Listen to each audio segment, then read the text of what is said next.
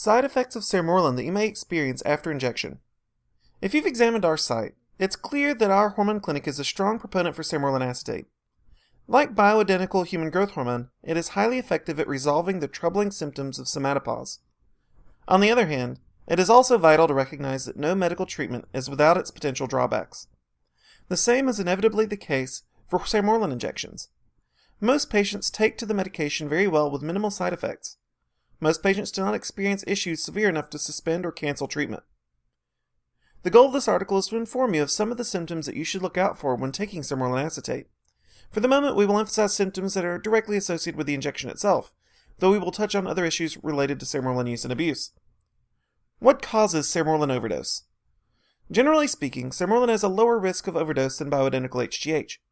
When human growth hormone is injected into the human body, the liver will process all of the HGH as soon as it can.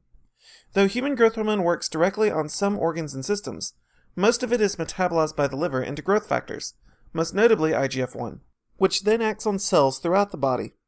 There are no processes to slow down the rate at which HGH is metabolized. Concerning Sermorelin and GHRH, the body has antagonistic processes to slow down the rate of metabolism. If more Sermorelin is injected than the body needs, the brain releases somatostatin, which slows down the rate at which the pituitary is activated by Sermorelin. Of course, long term abuse can still lead to medical issues. Though the science of Sermorelin is still evolving, endocrinologists and hormone specialists consider the normal range of IGF 1 levels to be from 220 nanograms per deciliter to 270 nanograms per deciliter. IGF 1 is the most effective means that we have to monitor upstream growth hormone production because HGH is produced in pulses and metabolized quickly, so it is impossible to get a reliable reading of HGH production directly. If IGF 1 levels elevate above 280 to 290 nanograms per deciliter regularly, this vastly increases the risk of HGH related side effects. When used as directed by a hormone doctor, IGF 1 has a very low risk of overdose related side effects. Most HRT specialists shoot for the sweet spot of 250 nanograms per deciliter when treating patients suffering from somatopause. This gets them safely in the middle of the normal range for HGH production, while minimizing the risk of side effects as well as the risk of undertreating the condition. Sermorelin and flu-like symptoms.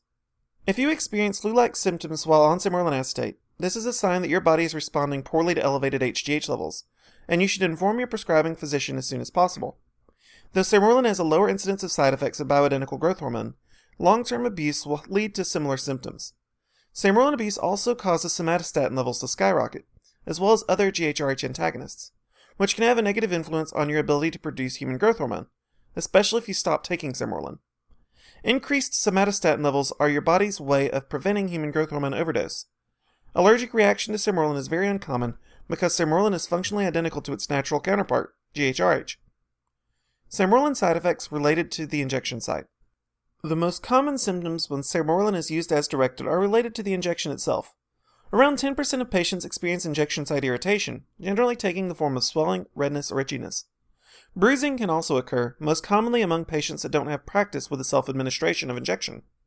Sermorelin is delivered subcutaneously, which uses a small needle, which causes little pain for most patients. While 10% of patients experience these symptoms, only 1% of Sermorelin patients chose to suspend therapy as a result.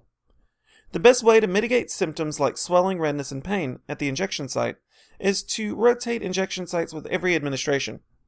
By injecting into a different area of viable subcutaneous tissue every time, you make it easier on your body to reduce the risk of adverse events.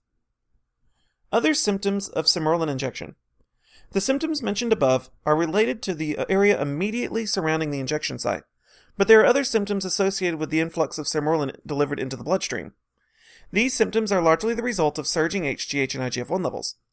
Many of these symptoms subside as the body gets acclimated to the injections, but you should still discuss them with your hormone doctor as soon as possible, especially if they are moderate to severe. Some symptoms to look out for are somnolence, hyperactivity, flushing, neck tingling, headaches, dizziness, lightheadedness, dysphagia, and rashes. Beyond these symptoms that you may experience, there are further issues that are rarer, including tightness of the chest muscles, urge to vomit, and nausea. To learn more about Sermorelin acetate, we encourage you to contact us for more information and free consultation. We've helped patients across the United States overcome somatopause and HGH deficiency, and we would love to help you restore hormone balance and uplift your wellness. Thank you for listening to this program by our Hormone Replacement Therapy Clinic. Feel free to give us a call using the number at the top of the page or fill out the form on the side of this page to arrange for consultation.